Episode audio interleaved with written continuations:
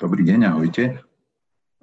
Volám sa Andrej Salner a som senior konzultant Basta Digital a vítam vás v, pri našom live streame Marketing ovplyvnený pandémiou, ktorý sa spúšťa na ostro za nejakú minútku a pol. A sledovať môžete, tak ako aj v predošlých týždňoch, buď prostredníctvom aplikácie Zoom, tam vás potom vieme aj pripojiť na život do diskusie, hoď dnes na to asi nezvyši veľa času. A e, prostredníctvom live streamu na Facebooku. Nájdete ho, ak si nájdete na Facebooku Basta Digital. Mm. Verím, že ma počujete aj vidíte dobre. A máme pre vás dnes pripravené dva zaujímavé segmenty, ktoré sme nahrali vopred, ale relatívne čerstvo, sú zo včera.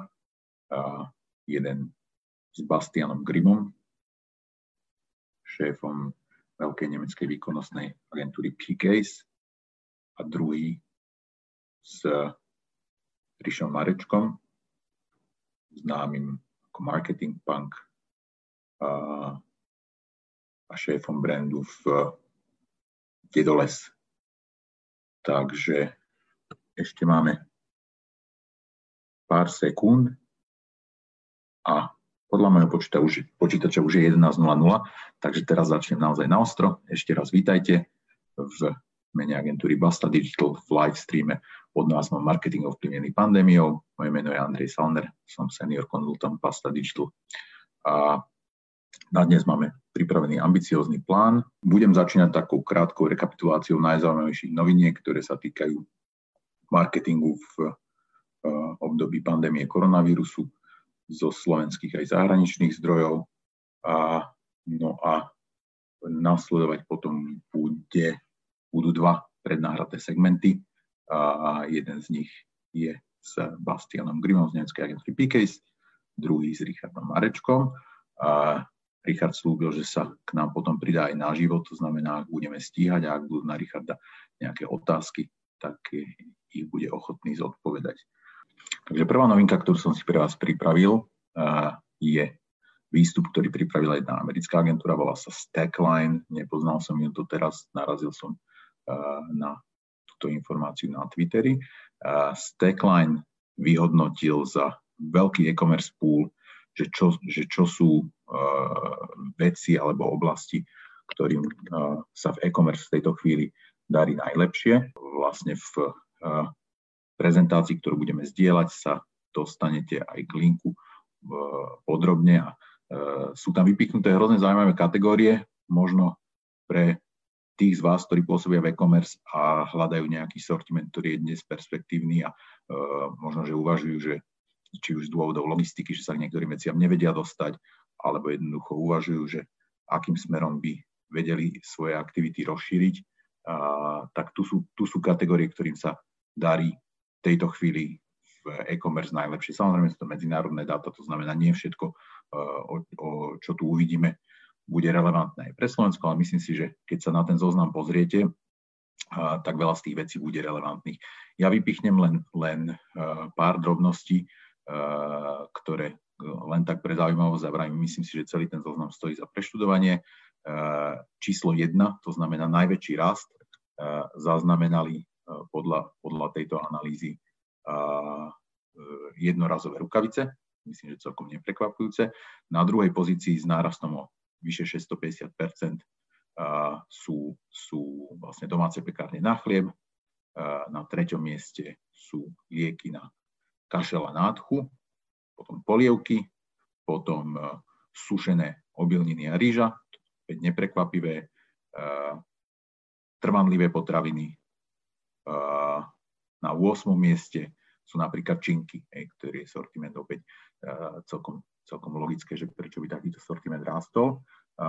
Vrajím, dávam vám do pozornosti celý tento zoznam. Myslím si, že pre e-commerce hráčov, alebo teda pre možno, že menšie e-shopy v rôznych oblastiach, ktoré by hľadali, že čo je ešte sortiment, ktorý, s ktorým by dnes vedeli byť silný, tak sa nájde v tomto zozname mnoho inšpirácie.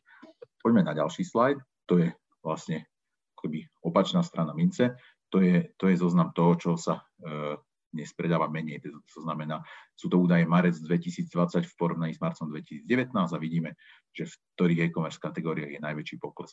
Treba poznamenať, že tie poklesy, ktoré Stackline tej analýze zaznamenal, sú, sú rozsahovo menšie ako, uh, ako tie nárasty. To znamená, uh, nevidíme tam také akoby poklesy v stovkách percent v tých kategóriách.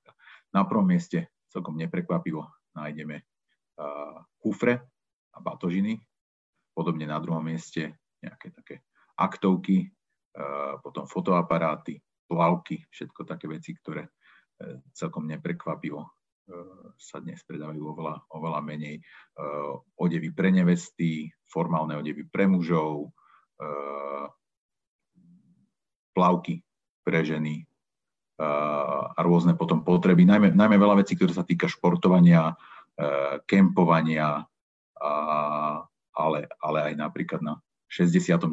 mieste veľký pokles e, nábytok do tried, nábytok e, do škôl. Takže dávam do pozornosti ešte raz celú túto analýzu, nájdete k nej vlastne v tej prezentácii, ktorú budeme e, dnes dielať odkaz. Toto e, sú údaje z takej prezentácie, ktorá sa objavila na LinkedIne e, mediálky e, Dencu Slovakia, súčasti veľkej siete Dencu Egis. Urobiť takú prezentáciu, má, je kratučka, má asi do 15 slajdov a vlastne ukazuje to, že ako sa mení konzumácia médií na Slovensku. Je tam veľa takých kvalitatívnych údajov, to znamená, je tam veľa vecí, ktoré, je popísané, ktoré sú popísané slovne. Ja som si vytiahol dva také grafy, ktoré si myslím, že sú zaujímavé. Prvý ukazuje to, že akým spôsobom stúpla v marci konzumácia online médií na Slovensku. Vidíme, že vlastne od tej chvíle, keď e, sa veľká časť nás ocitla v doma, alebo teda trávime viac času doma aj tí, ktorí do práce chodia, tak vlastne tá spotreba online médií eh, stúpla pomerne výrazne. Vidíme tam vyše 30-percentné nárasty vlastne v čase, ktorý používateľia trávia online. To je slide vytiahnutý z tej istej prezentácie, ktorý ukazuje to, akým spôsobom narastol čas, ktorý trávime sledovaním televízie. To znamená, ľudia, ktorí sú doma, či už pracujú alebo nepracujú, tak ako aj cez týždeň zrazu trávia pri televízii oveľa viac času odporúčam opäť tú prezentáciu celú, lebo tých zaujímavých informácií je tam viac. Hovoria tam o tom, akým spôsobom vlastne rastie dopyt po konzumácii spravodajstva a čo sú teda kategórie online obsahu, ktoré, ktoré dnes majú e, najväčšie nárasty. Toto je materiál, ktorý pochádza od takej českej investičnej skupiny, ktorá sa nazýva Miton, e, ktorá urobila podľa mňa veľmi zaujímavú prácu v tom, že vytvorila takú, takú e, predpoveď vývoja, čo sa týka oblasti zdravia, čo sa týka situácie spoločnosti a potom, čo sa týka vlastne e, situácie v ekonomike, predikujú, že ktoré sú tie technológie, ktoré majú šancu rásť. Samozrejme, keďže ide o dlhodobú projekciu, keď sa pozriete, sú tam informácie, ktoré idú až do 2020-2023, tak ako e, určite nemôžeme čakať, že, že bude nejakým spôsobom podrobná alebo presná, ale ak sa snažíme nejako dlhodobejšie uvažovať o, tom, o tom, čo máme ako, ako uh, firmy robiť, tak uh, to je možno, možno pre nás inšpirujúce. Poprosím ďalší slajd. Takže ešte také tri rýchle novinky, opäť budú prelinkované z našej prezentácie. Spoločnosť Google začína systéme Google Ads povolovať reklamy zmienujúce koronavírus.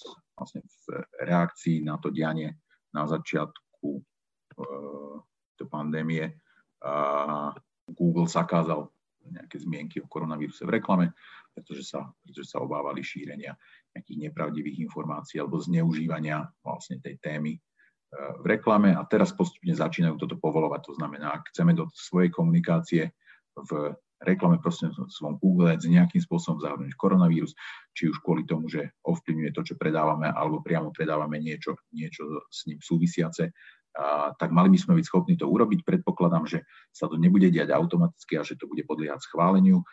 Tí z nás, ktorí robia s reklamami Google, tak vedia, že za tie posledné týždne sa niektoré typy reklam schvalujú oveľa pomalšie, ako sme boli zvyknutí. To znamená, aby som predpokladal, že ak by ste sa snažili nasadiť nejakú reklamu, ktorá bude zmieňovať koronavírus, tak, tak uh, treba rátať s tým, že nebude bežať zo dňa na deň, že jednoducho môže trvať niekoľko dní, kým, kým bude v Google schválená. Uh, je tam ešte jeden odkaz, je to 5 princípov uh, pre COVID-19 od Google, je to vlastne na, na Think with Google.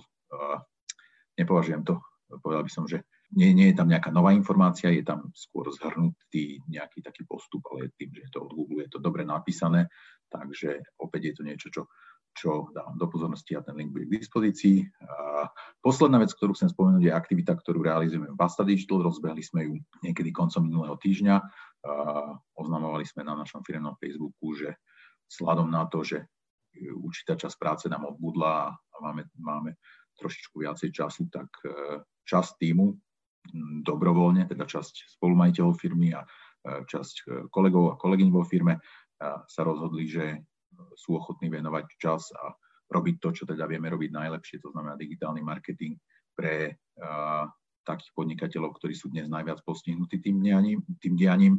A zverejnili sme taký krátky dotazník, kde sa môžu takíto podnikatelia hlásiť. Uh, za tých pár dní, ktoré odtedy ubehli, sa s nami vlastne spojili štyri firmy, alebo teda štyri, štyria podnikatelia a podnikateľky, ktoré nejakým spôsobom chceli niečo odkonzultovať. Myslím, že jedna z tých štyroch konzultácií už aj celkom úspešne prebehla. A, takže ak vy alebo niekto vo vašom okolí je teraz priamo ovplyvnený intenzívne v podnikaní tým, čo sa deje a má pocit, že by mu pomohlo možno, že poradiť sa s niekým alebo pomo- mať od niekoho pomoc v nastavení uh, konkrétnych nástrojov, čo sa týka komunikácie vlastne vo všetkých výkonnostných kanáloch, tak ozvite sa nám prostredníctvom toho dotazníka do Basta Digitala. Budeme sa, budeme sa snažiť uh, spojiť s vami spätne a budeme vedieť byť užitoční, tak pomôžeme. Uh, máme tu jednu otázku, na ktorú rovno odpoviem. Pýta sa Niky, že či sú tieto prezentácie voľne dostupné. Všetky tie informácie, ktoré zmienujem, ide o, o voľne dostupné informácie. To znamená, myslím, že tá otázka padla asi vtedy, keď sme, sme hovorili o tej, tej Densu Slovakia prezentácii. Tá je voľne dostupná, je, je na LinkedIn a vlastne my po skončení zavesíme na Facebook k tomuto nášmu eventu odkaz na, tú, na prezentáciu, ktorú teraz ukazujem a tam sú vlastne všetky tieto veci, ktoré sú zmienované aj prelinkované. No, takže toľko novinkám a, a teraz ideme skúsiť niečo, čo technicky sme predtým nerobili a to je, že vlastne uh, tie následujúce dva segmenty sú prednahraté, to znamená, ja som sa rozprával včera s Bastianom Grimom, predstavím ho už priamo v tej nahrávke, bude po anglicky. Tentokrát som to nestihol otitulkovať, ale, ale pre budúcnosť, ak máte pocit, že by bolo užitočnejšie mať k takémuto niečomu slovenské titulky, určite to napíšte do komentárov buď v Zoome alebo na Facebooku, aby sme mali takú indikáciu, či sa či sa e, do tohto oplatí investovať čas a energie a teda môžeme, môžeme takéto vstupy otitulkovať. Možno to bude trošku na úkor čerstvosti, pretože, pretože na to otitulkovanie je treba trošku času. Takže e, ja teraz dúfam, že e, technológia bude fungovať tak, ako má. Ja to mám pripravené. Malo by to fungovať aj, aj so zvukom. A pustím vám rovno ten segment tak, ako, tak, ako bol včera nahratý.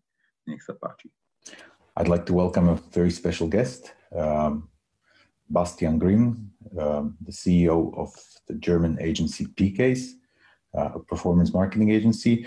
Bastian is also the 2019 European Search Personality of the Year.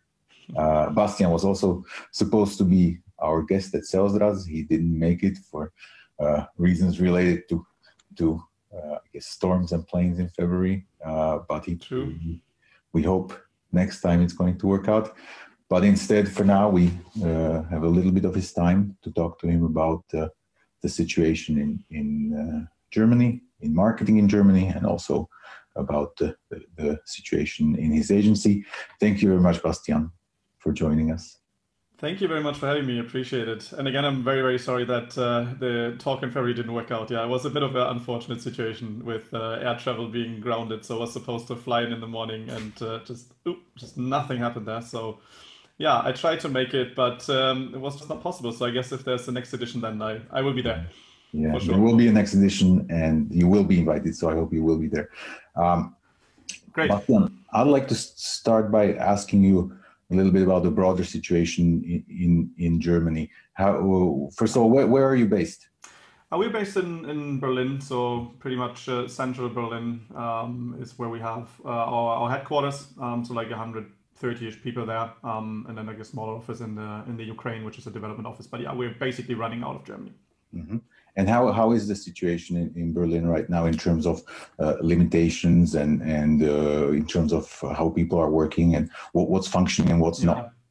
Yeah, I mean, um, so for us, I mean, we are in this uh, this somewhat lockdown situation. I would say um, for like we're in home office. We started mid of March, so like I think we're kind of now in, in week four, and like the government regulations kicked in like two and a half weeks ago. I would say. Um, so we were a bit earlier moving the entire company into home office, and then kind of literally the week after is when when the official uh, regulations started to uh, to come up. And right now it's that I mean, I guess it's pretty much the same all over Europe in, in that sense. So like we're working from home, um, like you know the like grocery stores and whatnot are still are still open, but like non-essential stuff is is, is shut down, like restaurants and and, and whatnot.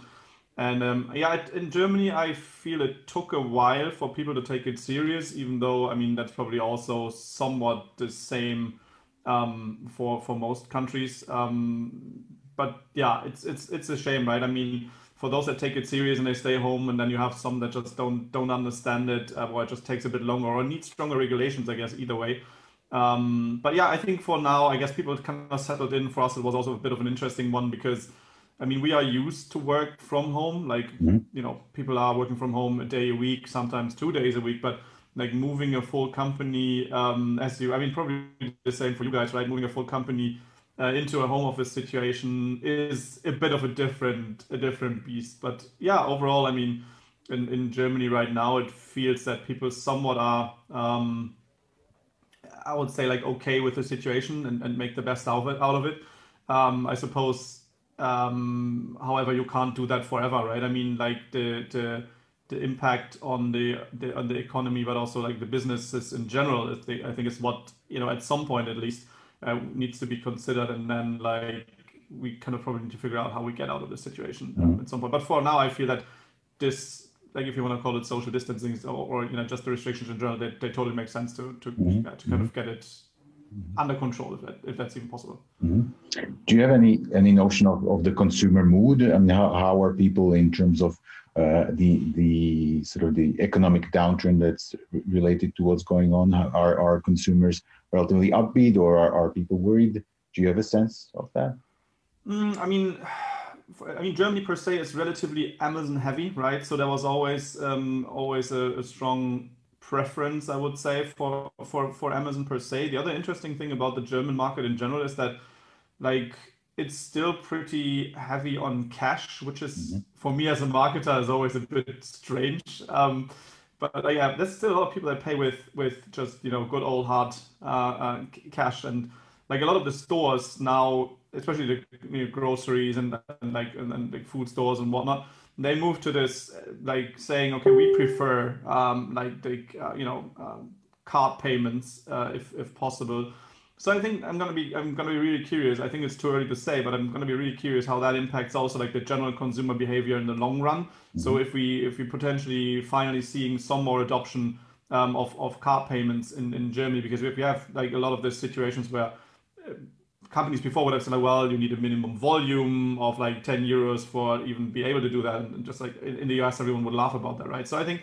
this is interesting to see. I'm probably too early to say in in in general right now i mean um, i think that's that's somewhat the same of course there's um, we, we saw i mentioned amazon so we, we saw already that they had to somewhat reduce um, shipping of non-essential things like i was buying some cables um, just i think yesterday day before for my for my home office so like they already said, well, this can take like a one or one or two weeks until you get it. Usually with Prime, you would have had it next day, right? So I think those things are the one, the kind of the result um, of even stronger online online shopping. But on the other hand, like um, for the likes of let's say Amazon Fresh or even like we have like other big um, like food stores that normally would have a delivery service, you can't even book dates anymore. Like they are they're literally booked until end of April. Um, so you know it's it's both, right?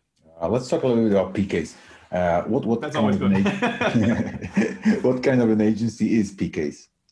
Well, I mean, PKs uh, originally, like we were founded already in 2007. Um, so we started out as a as a paid search only play, but relatively quickly became like what we call a full service performance marketing agency. So we do uh, we did we still do paid search, right? Um, not only Google but also pretty pretty internationally. Um, we do um, SEO as well as content, and we have a strong kind of backing around marketing technologies. I guess that's that's what it is in in, in, a, in a wider sense. And um, the the interesting thing probably is in comparison to a lot of other local agencies, we work very internationally. So we have mm-hmm. roughly 20 different languages, native speaker level in the office in Berlin, mm-hmm. which um, also probably kind of leads into a thing in how we perceived, um, I'd say, this entire outbreak situation because it mm-hmm. might might have been a bit different for us than might have been for other agencies. So mm-hmm. for one of our largest accounts that we work with for quite a while already is uh, is Airbnb. I guess that's no no real secret. I mean, we kind of openly can talk about it, which is quite cool. But like if you um, if you look at the situation, how that evolved, it was like we obviously first of all noticed um, or got the note. Let's put it that way that you know travel to uh, to Italy wasn't wasn't possible anymore. And then obviously what happened, of course, uh, with with with Airbnb is like, well, why would you advertise that, right? So that's the first campaign pausing came in, and then it evolved over to like uh, it was France next, and then it was um, Austria where they had the strong the strong outbreak. And then at some point, when the U.S. president uh, kind of said, "Well, you know, global travel ban," obviously um, that impacts an account such as Airbnb quite significantly mm-hmm. at the end of the day. Um, because well, if you can't travel, then for them advertisement doesn't make that much sense. I mean, they're still doing and we're still doing work, but like you know, you don't have destination advertising anymore. And and the same was true for like hotel clients um, that were in the same situation, right? So we have one client that's that's in um, in in Italy, is present in Italy with like uh, multiple houses, and they they were forced by government to shut them down. So obviously, I mean you won't promote that um, if you can't either travel there or if the houses are closed. So I guess yeah, for us it was a bit like this kind of it evolved through um, how it happened uh, kind of in Europe, I guess. Mm-hmm, mm-hmm. What about your non-travel clients? I mean, uh, you you serve clients sort of across sectors, right? Uh, how how have how have other clients responded well, I think it's it's it's both, right? So like, I mean, obviously, travel was the very first thing that was that was uh, impacted, which totally makes sense. And then what we saw afterwards is that, um, so we have, for example, one client that does like private uh, tutoring, so like they do English lessons on a one-on-one basis, or you know, help for for kids that that struggle in, stu- in school. Um, so they kind of got affected at the point where obviously like the like the local restrictions kind of kicked in. So that was um, I would say like one and a half weeks later in comparison to like the, the travel situation. Um, and for them was quite interesting because they had they were like a very I would say offline business up to mm-hmm. up to that point, right? So they were like doing it's all in person uh, trainings and, and meetings. So they kind of pivoted in within a week um, to become like an, an, an online play, right? So mm-hmm. like now it's all running through uh, the different the different web kind of possibilities, like Zoom or you know Hangouts or whatever. And I think they were quite proud for a reason because like they made a very quick transformation. I mean, you could probably also argue that they should have done it earlier, but I think at the end of the day, um, it's really cool. And for for us as an agency, it's it's quite an interesting challenge because you need to move relatively fast and relatively quick. On the on the other hand of the spectrum, I would say, of course, there are also clients or verticals even that that win, right?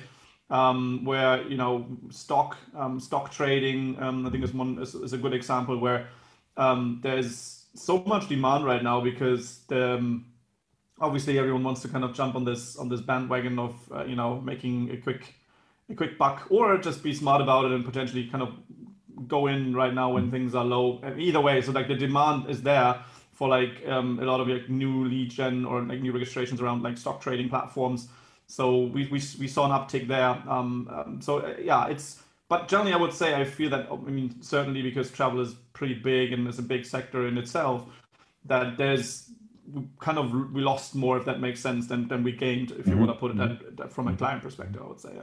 Mm-hmm. Have you seen some sort of a like a general cutback in budgets or or uh, sort of budget cutbacks in some sectors? And I don't mean necessarily those directly affected. I don't mean, don't mean travel, but uh, other areas i don't know finance or, or, or yeah I, I, I, think so i mean the um, what what for us we usually work in like two different models, I would say. So I can only say how it how it kind of ended up on, on, on my desk or how it feels for us, right?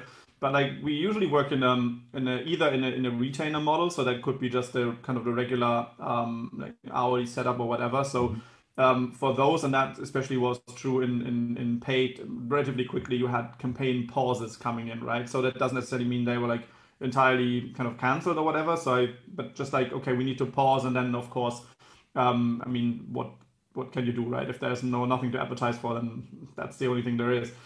Um, so generally, I would say we, we've been dealing with quite a bit of like budget pausing situations where they then, of course, when it kind of kicks back up, then they want to, of course, continue and will continue, right? Because if you take travel example, that people will travel again when they are allowed to. So that's the one thing. Um, the, the second thing that we noticed is that the, the other model that we usually have is that there's that there's project-based business, right? And that could that's probably mainly true for SEO, but also for some of the other channels, maybe just in a in a kind of lower um, lower amounts. But like generally, um, the project business, we usually have like um, we had, I should probably say, we usually had um, a lead time of eight, maximum ten weeks. So like mid of March, we would close business for mid of May, end of May, either way and that slowed down, right? So um, at least for us, so what we what we're seeing there is that um, it kind of like people stick to the essential or the, the things they really need to do, but the, the the bigger budget situations for like let's do this project, let's do that project. Um, in general, that that kind of is is less right now, and I'm I'm quite curious how that's going to to to develop because I mean also I mean I guess that's probably true for a lot of agencies, but if you're depending somewhat on, on project business, you certainly have staff that's just there to, to tackle projects, right? So if like the if the project flow slows down, then then obviously all of a sudden you end up in a situation where you you'll probably be overstaffed, um, be, because at the end of the day, normally you would have this kind of churn of projects coming and going, which now potentially there's going to be I don't know maybe there's just um, like a two three months period um, where where there's just there's less work. So that's something we're looking at right now because it's a bit too early to say, but like we we normally would have seen, I guess, more business in the last two weeks coming in for May, and that hasn't happened yet. And I'm frankly, I don't think that's going to recover that quickly. So yeah, we have to see, I guess, about that. Have you have you had to make any uh, cost adjustments or staff adjustments or any kind of adjustments in uh, sort of the cost structure of the agency to to address this? Yeah, I mean, we are relatively big right now with like 100, close to 140 people. I mean, that machine needs a certain amount of, of turnover, obviously, to, to kind of make it work. So, I mean, I would be lying if we wouldn't be affected, right? So, um, I mean, we, re- revisited like all the costs and cut off like non-essential stuff. Obviously, um, I mean, we're saving quite a bit of money due to the fact that the office is actually closed. Um, so like you know, we have a normally we have a we have a kitchen, we have our own chef. So all of those things are obviously taken out um, as well, and then uh, so the, the, German government, uh, similar to most European countries, has a has a program in place um, to fold it. So the one is uh, around like if you would need to reduce working hours for staff, then so like simple example, you have someone works full time, 160 hours, right? So we say you would only have work for that person for like half time, so 80 hours. For the 80 hours they lose, um, the government will then compensate um, 60 or 67 percent, depending on the on the social status um, of their salary. So they're losing they're losing net net salary, but at least there's a there's a proper coverage in place, and there's certain models where you can uh, kind of work with that. Uh, I guess the German the German situation, but we're usually pretty kind of used to that is there's a lot of paperwork around that. I think in mm-hmm. other countries it's it's a bit easier to implement, um, but overall there's a there's a program um, in place and we're using the program um, so that we don't because the last thing that we want is we don't want to um, you know have people um, to leave or lay them off in the worst case because at the end of the day business will come back and will kick back up. And then like you need you need those uh, again. So right now i guess it's like this i almost call it like team exercise to pull through right? So we're shifting a lot of stuff internally. We're trying to see because we were in a in a, in a comfortable spot that we were relatively heavily booked, especially for April and also getting into May. So we shifted a lot of things and tried to kind of adjust the internal like resource usage, if that makes any sense. Mm-hmm. Mm, so yeah, it's a bit of both, but but yeah, again, I think for us it's really like we're really like cautious and trying to see what's happening in the in the next weeks because that's probably more affecting the long run now. Um, overall, I think we were really lucky so far. We didn't have had like full cancellations. Um, only mm-hmm. like yeah, as I said, pauses or you know shifts that let's say like take some budget from from from now but move it into into something like a Q4 situation. So that's quite okay. Um, it just like it comes down to to really strong planning and controlling. I would say. Yeah. Mm-hmm. mm-hmm. What do, what do you recommend when when clients approach you with that kind of request, either to you know to pause projects or to postpone projects? What what's your general advice in in the current situation? Well, I think um, we, we had, I mean, obviously we had this discussion internally as well, right? Like mm-hmm. with, with our team leads, we were like sitting and discussing and trying to see what the, the general approach should be. And I think one thing that we realized relatively quickly is that there is not a single like answer that's valid for everyone because they mm-hmm. are all in a unique situation.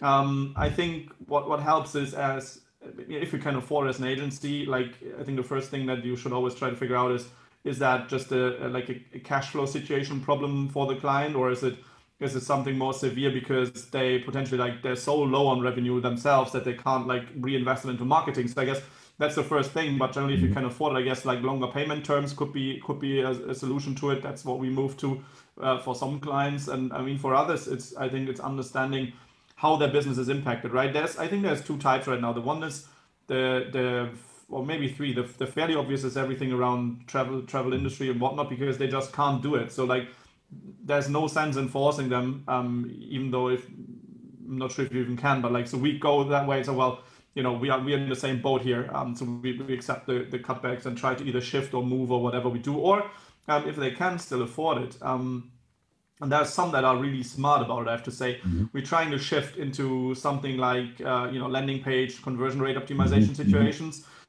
where we're trying to use the the time now to because you get less volume right now because mm-hmm. people are either they're not searching or they're searching differently or you know paid search ads uh, just have a, a, lower ctr in comparison to what it was before so we're trying to kind of get the most out of the traffic mm-hmm. um, and for some others it's the situation that they they need the resources somewhere else so um, where we like saying okay then let's use the time or the hours that we can just support you with like i don't know community management crisis management webinars, videos, those types of situations, because you need this content for the situation right now to deal with generally with inquiries or with whatever is out there. So I guess, yeah, that, that's the that's the second situation, like sh- shifts and moves, I would say, and then the third for us.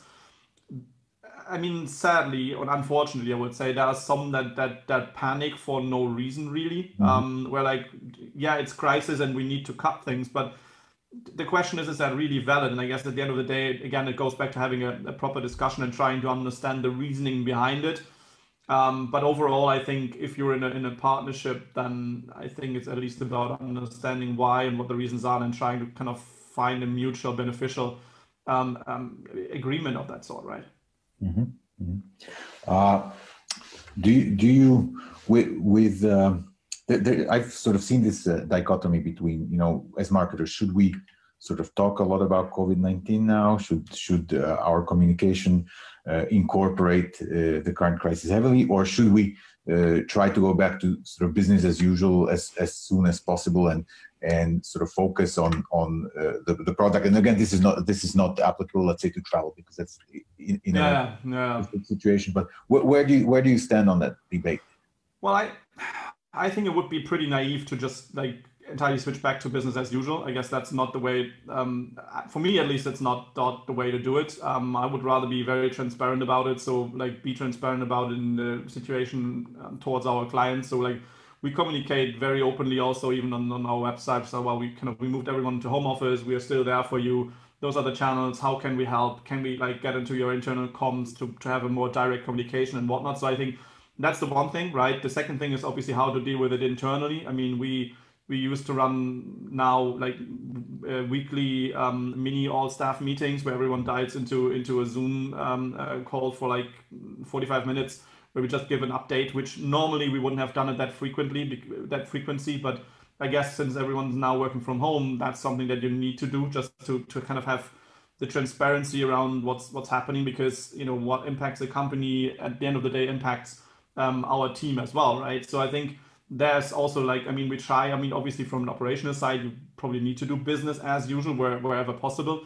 Um, but like, I guess that's like the more organizational part. The second part or second answer to your question would be, um, if you look at it from a campaigning mode um, or like a working mode with clients or for clients, um, Germany is quite heavy still on everything around the like COVID uh, mm-hmm. outbreak situation out there. So it's really hard um, to kind of land proper coverage right now for everything that's off topic. So we went at least in a way that we started to adjust some of the campaigns to have an angle to it. I'm not saying mm-hmm. like, you know, let's go all crazy on, on, on COVID content now. I guess that's not the right way to do it. But yeah, I think some adoption sometimes is, is necessary. Um, also because some topics feel completely off, which you have probably had a, a good idea or a good concept for that that kind of is six month old and now in the, in the current situation you just can't run with it right so i think there are some sensitive topics there as well uh, in terms of communication and, and, and, campaigning. So yeah, for those, I would say the, the adjustment or an adjustment in general is is, is probably the, the, the right spin to, to, to do it.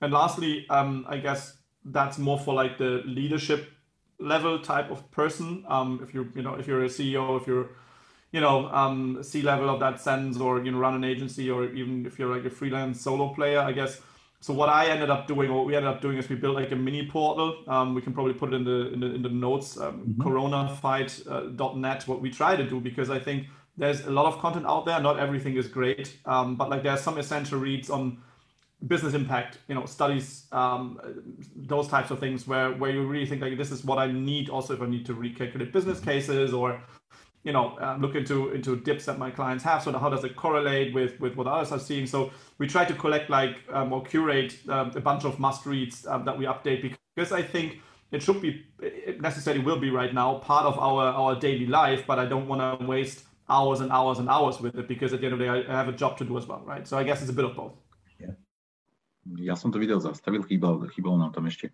pár minút. Prosím vás o spätnú väzbu, tí, čo ste na Zoome, aj tí, čo ste na Facebooku, po technickej stránke, ale určite aj po obsahovej stránke, že či je to v takejto podobe pre vás zaujímavé. To video zverejníme ako samostatné video, lebo vlastne je, je mm, nahraté a myslím, že sa dá bude dať vedieť, vidieť ešte lepšej kvalite. Tu je pár poznámok k veciam, ktoré Bastian spomínal, eh, pa.ag, eh, to je, to je vlastne eh, web Bastianovej agentúry.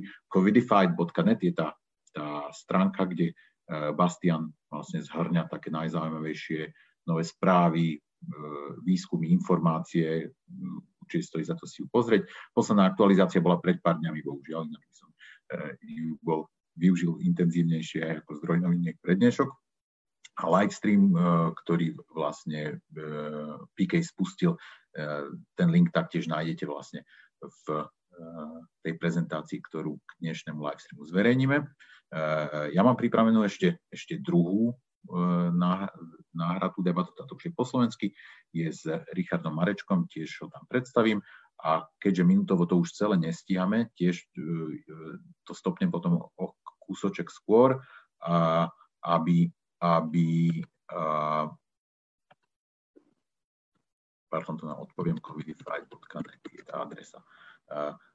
Stopnem trošku skôr, pretože Richard by sa k nám mal pridať naživo a ak budete mať otázky, kladte ich určite počas a môžeme ich položiť Richardovi. Myslím si, že ten, ten, to, čo budete od Richarda počuť, bude stať za to. Naš, našim dnešným hostom je Richard Mareček. Richard je reklamnej branži známy, komunikuje pod takým pseudonymom, že marketing punk komentuje dianie v slovenskom marketingu, niekedy aj pomerne ostro, a, ale mm, to nie je jeho hlavná pracovná náplň. A, Ríšo, čo je hlavná vec, ktorej sa venuješ pracovne momentálne? Momentálne väčšinu môjho pracovného času zaberá DDLS, mm-hmm. kde šéfujem značke Vymyslel som si takú, aby to znelo seniorsky, takú pozíciu. A teda tá kampaň, ktorá, ktorá vás teraz otravuje z médií, tak, tak to je moje dielo. Myslíš tie, tie škrečky, hej? tie škrečky, áno, áno, áno.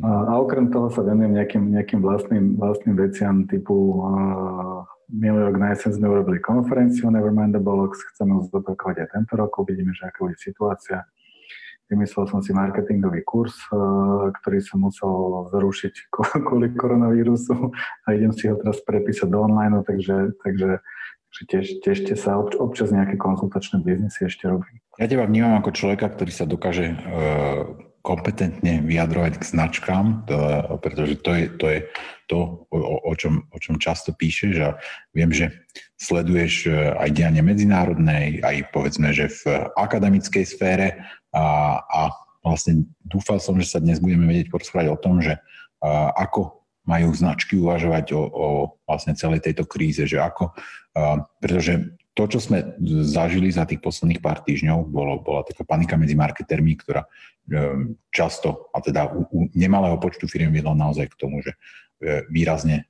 sa marketingové rozpočty aspoň dočasne znížili, e, výrazne sa osekali rôzne aktivity a logicky potom sa otvára otázka, že, teda ktoré z tých aktivít si môžeme dovoliť osekať bez toho, že to budeme lutovať, keď sa tá kríza skončí a, a čo sú veci, ktoré by sme, sme mali osekávať ako keby ako posledné. A Mm, je mnoho, už aj, už aj na tom našom trhu je k tomuto mnoho takých debát, kde sa hovorí o tom, že teda, že kto prestane počas krízy komunikovať, tak sa na neho, na neho potom zabudne a to je vlastne téma, o ktorej som sa chcel rozprávať s tebou a dúfam, že nám pomôžeš si v tom trošičku urobiť poriadok v hlave a trošičku akoby sa zorientovať v tom, že akým spôsobom vlastne máme, máme rozmýšľať e, o tom, že, že, že čo, čo majú značky robiť počas krízy. Takže mm-hmm. možno začnem normálne tým ako, a, ako otázku, že čo majú značky robiť počas krízy? No, v prvom rade nehysterčiť a nepanikáriť, ale ako nás, ako nás marketing učí, alebo ako nás stratégia učí, že všetko začína analýzou východiska. Najprv musíme zistiť, kde sa nachádzame, tak, tak prvá fáza by mala by zistiť, že akože kde sa nachádzame. Uh-huh. Uh, ono, uh, tie firmy počas, počas krízy sa môžu v zásade vyskytnúť, ocitnúť pardon, v troch situáciách buď bude taká situácia, že nič tragické sa nedieje, naopak môžeme to využiť, mm-hmm. a, alebo je to situácia, že urobíme nejaké zmeny, aby to, aby to celé fungovalo a tretí prípad je, že sme v prdeli a potrebujeme sa zachrániť. Takže by som začal tou, tou takou, že až, až tak veľmi sa nás to netýka, tak, tak poďme z toho niečo vyťažiť. To je, ja neviem, situácia Lidlu napríklad, väčších nákupných reťazcov, že že ľudia si tie potraviny kupovať chodia, takže oni veľmi klesať nebudú. A v podobnej situácii je, je aj Dedoles, dám, dám to napríklad u Dedolesu. My sme vlastne už koncom minulého roka rozhodli o tom, že pôjdeme na jar do telky.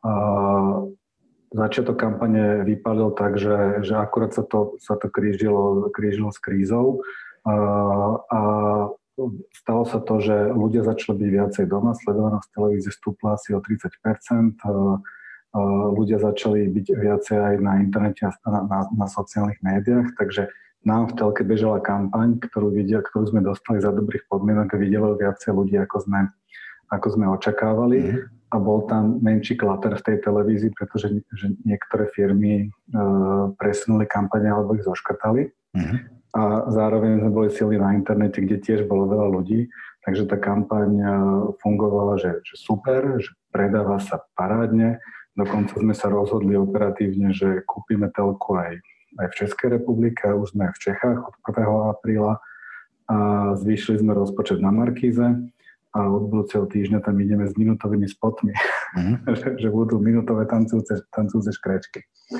Okrem toho sme, sme urobili, samozrejme, všetky také tie, tie nevyhnutné veci, že, že sklad sa dezinfikuje, že, že všetci sú na home office a tak ďalej, a aby boli zamestnanci OK, aby tá firma mohla fungovať, to všetko sa udialo.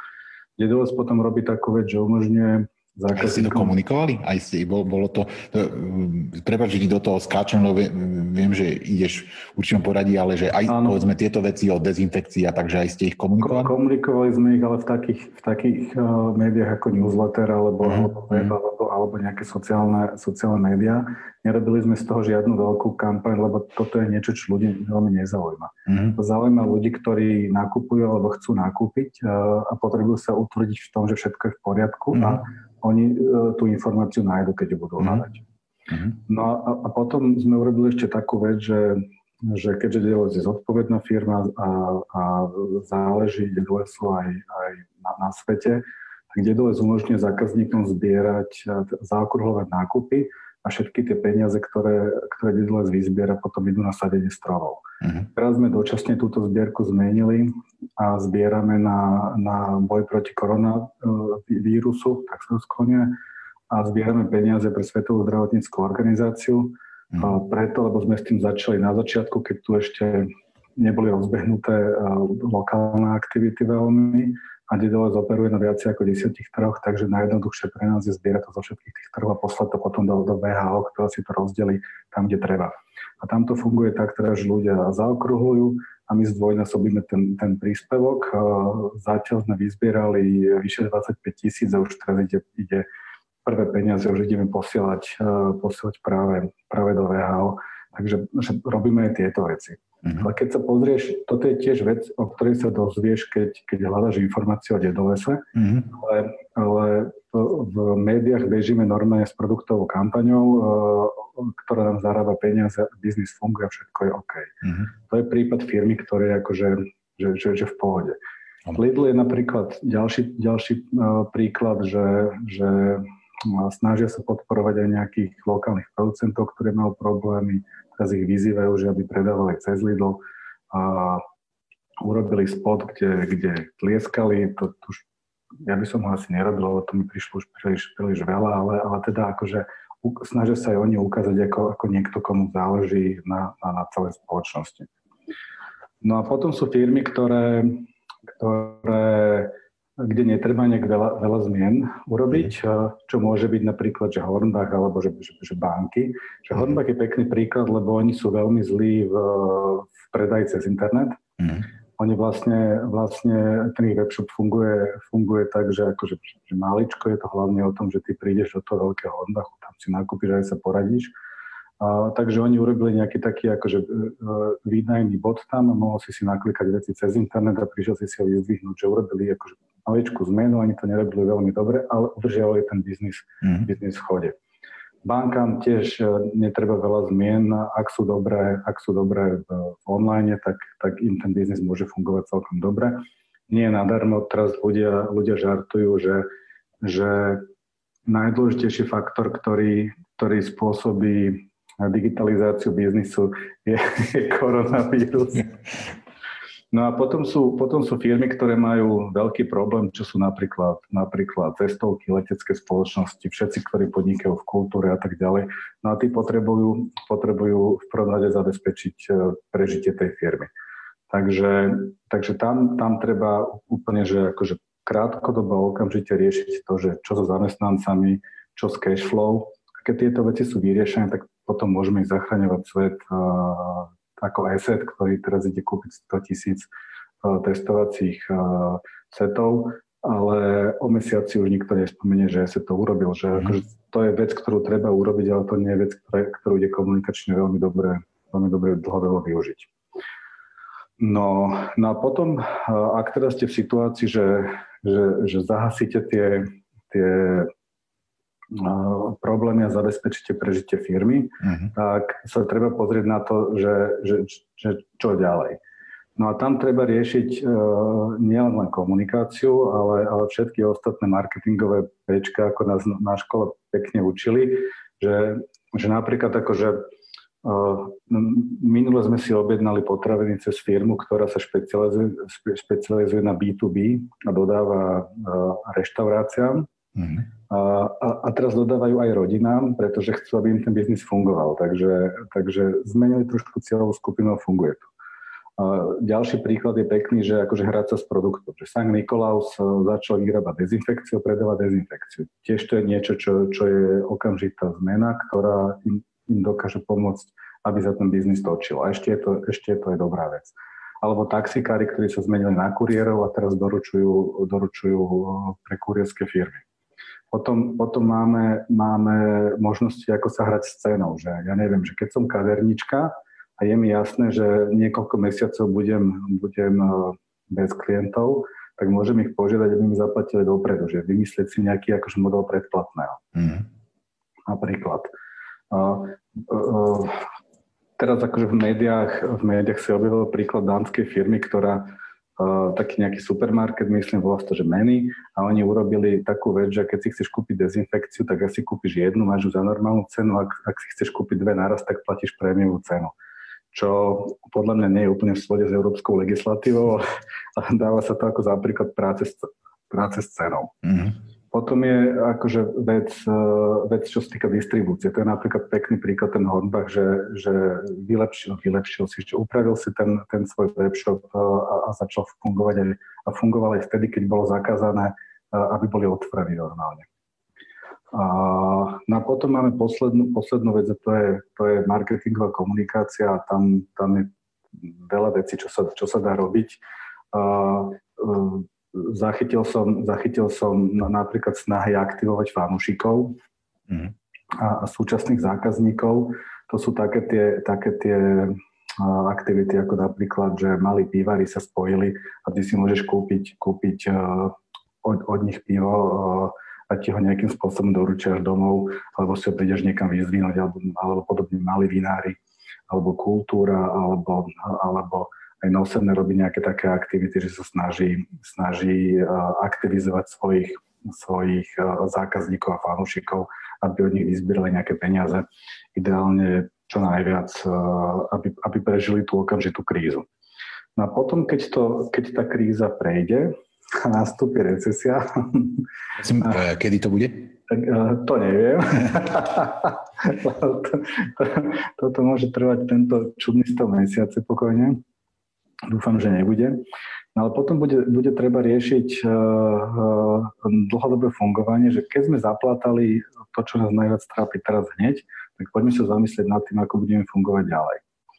No a, a, a, a tam už akože uh, si treba povedať, že na, na vyspelých trhoch ako rastú značky a teda ako zistil Byron Sharp a Ehrenberg Bass a podobne a empirické dáta hlavne, značky rastú hlavne zvyšovaním fyzickej, distribu- fyzickej dostupnosti a mentálnej dostupnosti. Fyzická dostupnosť je o tom, aby ste sa dali ľahko kúpiť, mentálna dostupnosť je o tom, aby si na vás ľudia spomenuli uh, v momente, keď sa idú rozhodovať, idú riešiť nejaký problém, ktorý váš produkt vie, vie vyriešiť alebo idú nákupovať.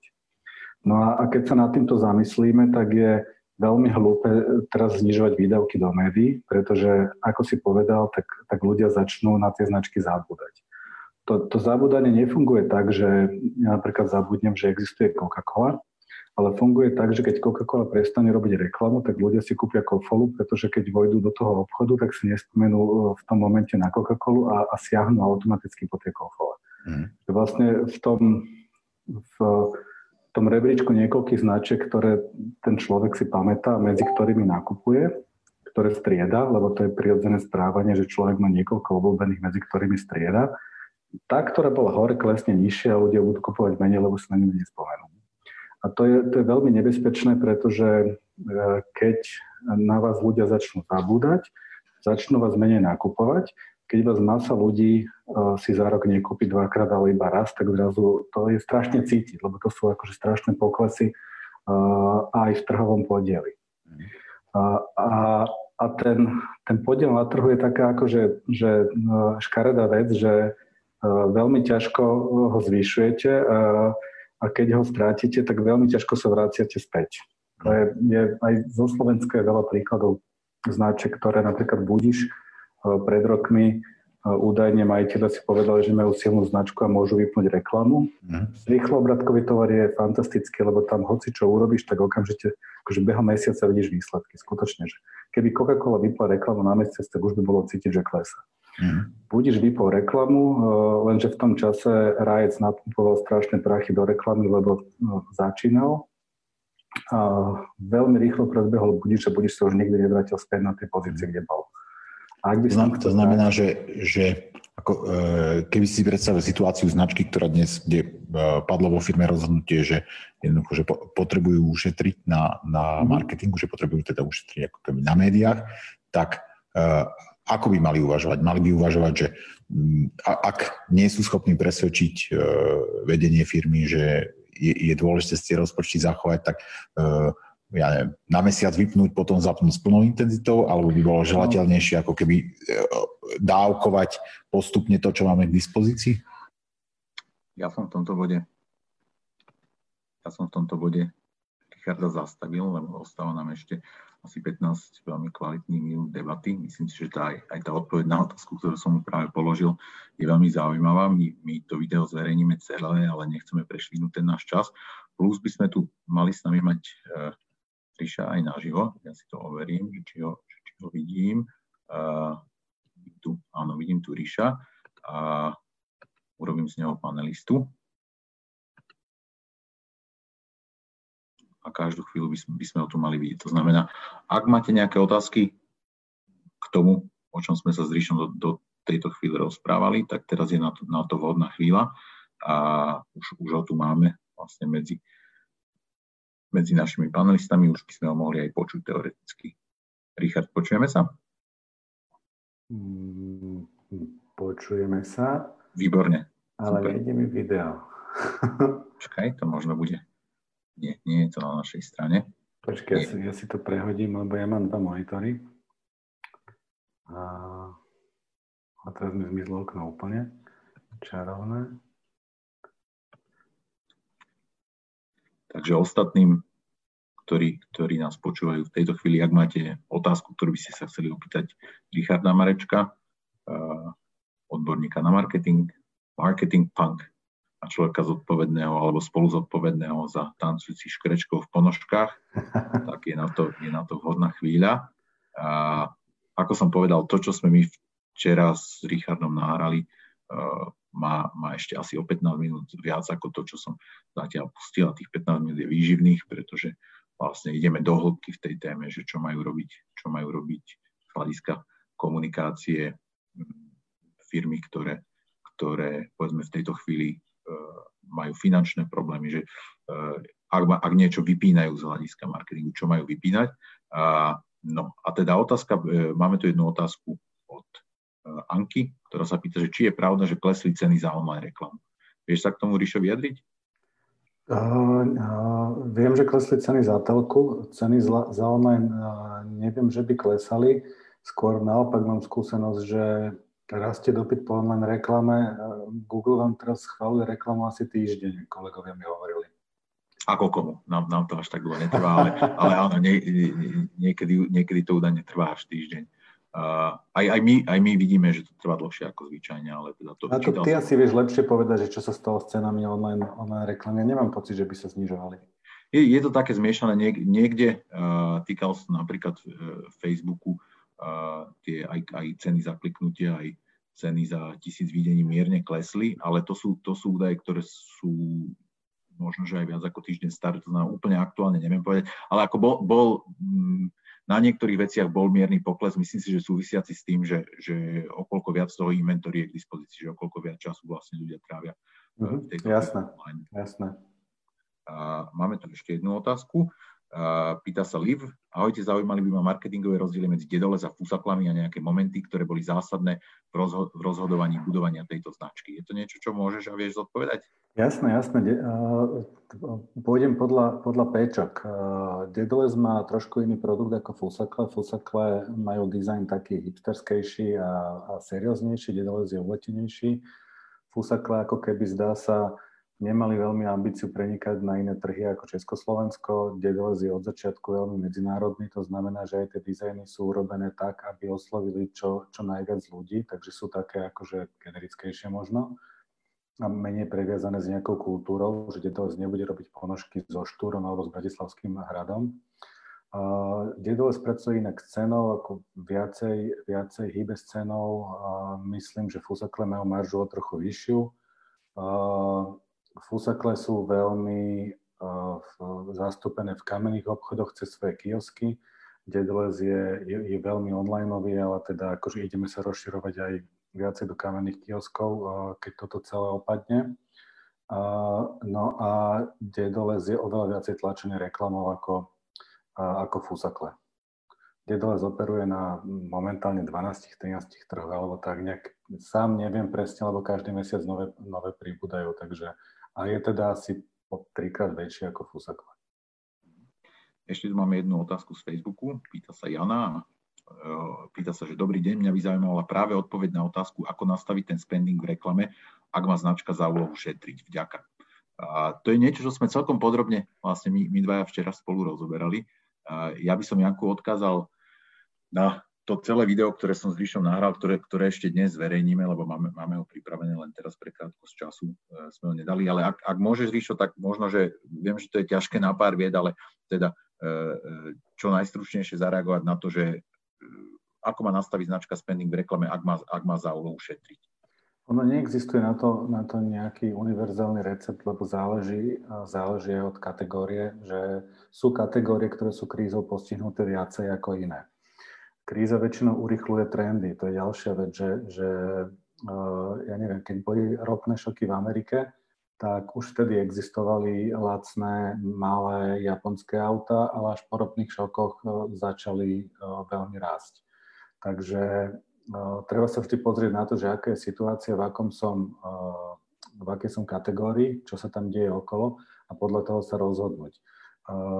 Jedna taká vec, ktorá, ktorá nie je ktorú nie je dobré urobiť, je veľmi sa sústrediť na akcie zľavy výpredaje, pretože to pomáha iba krátkodobo a z dlhodobého hľadiska to, to ubližuje značke, pretože to znižuje zákaznícku základňu, lebo stále, stále pracujeme len s, s tými istými a nezískame nových zákazníkov.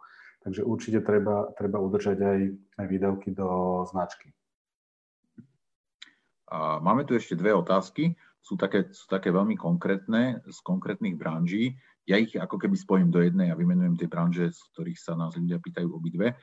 Jedna je otázka od trénerky, čo by ste robili v prípade, že ako tréner by ste museli zavrieť svoj, svoj gym. Online platené tréningy sú pre ľudí neatraktívne, keďže všade fungujú online free tréningy, ale musíme z niečoho žiť. A tá druhá sa týka, tá druhá sa týka firmy, ktorá predáva klimatizácie, s tým, že sa ich ľudia boja pustiť do domu napriek dôsledným opatreniam ako, ako ich presvedčiť. Ne, neviem, či asi sa to nedá spojiť do jednej, asi som trošku zaimprovizoval uh, príliš ambiciozne. Takže možno, že, že ak môžeme, tak začneme uh, trénerom uh-huh. a, a, potom, a potom poďme na klimatizáciu. Uh-huh. No tréner, v prvom rade snažiť sa prežiť. Moja manželka sa venuje čikungu, meditáciám a, a joge a, a všetky kurzy, všetky pravidelné cvičenia kvôli tomu to padli prešla do online, streamuje to všetko cez Zoom, zistila, že sa jej tam hlásia ľudia, ktorí sú mimo Bratislavsky a ktorí s ňou cvičili niekedy dávno. Takže je to príjemné, ale samozrejme, že zarába na tom menej, ako zarábala na, na tých cvičeniach, keď ich robila fyzicky. Ale je to, je to niečo, čo jej dokáže umožniť prežiť tú krízu a umožní jej e, potom e, po kríze, keď sa to celé otvorí, byť silnejšia, pretože bude mať e, vytvorenú skupinu, s ktorou teraz cvičia, ktorá teraz sa k nej vráti a neodíde niekam inam. To je asi jediná rada, ktorú na, na toto viem dať, že to je blbá situácia skutočne. Mhm. Čo sa týka tých klimatizácií, tak, tak komunikovať a presvedčať ľudí, že, že aby ich púšťali donútra. No. No opäť e, e, netreba byť ticho a komunikovať všetky tie opatrenia, ktoré prijali na to, aby, aby neboli prenášačmi. To znamená všetky tie dezinfekcie, merania teploty. Jedoles napríklad e, dezinfikuje sklad a, robíme z toho fotky a dávame ich na internet, aby ľudia, ktorí sú trošku vystrašení, videli, že, že dodržiavame tie všetky pravidla, ktoré treba. A znova pracovať. Možno aj pre, predstaviť možno aj nejaký testimoniál od niekoho, kto vlastne akoby tú montáž už za tých zvýšených bezpečnostných opatrení absolvoval, kto by možno, že hlasom zákazníka porozprával, že, že bol som až prekvapený, že ako boli dôslední, ako všetko dezinfikovali, čistili, že to je, to je tiež niečo, čo by to je super, super, áno. Toto môže fungovať.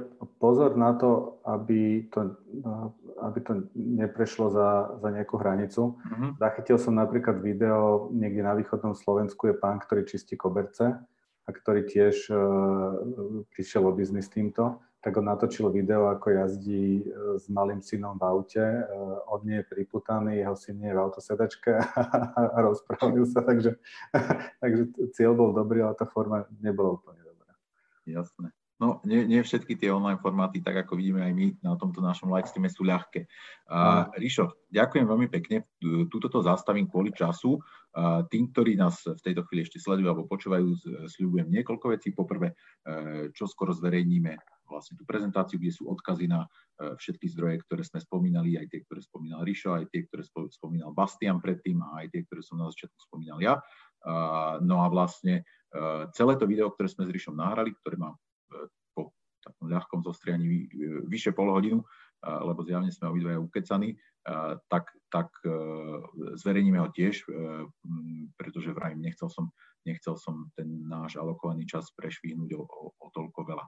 Takže ďakujem veľmi pekne všetkým, ktorí sa k nám dnes pridali. Ďakujem tým, ktorí boli tu na Zoome, aj tým, ktorí boli na Facebookovom livestreame. A keďže ten dnešok bol takou trošku inováciou, že sme mali tieto dva prednáhraté segmenty. Budeme vďační za akúkoľvek spätnú väzbu, pozitívnu, ale aj negatívnu o tom, že čo, čo fungovalo alebo nefungovalo, tak technicky, ako aj obsahovo, že či je to pre vás zaujímavé.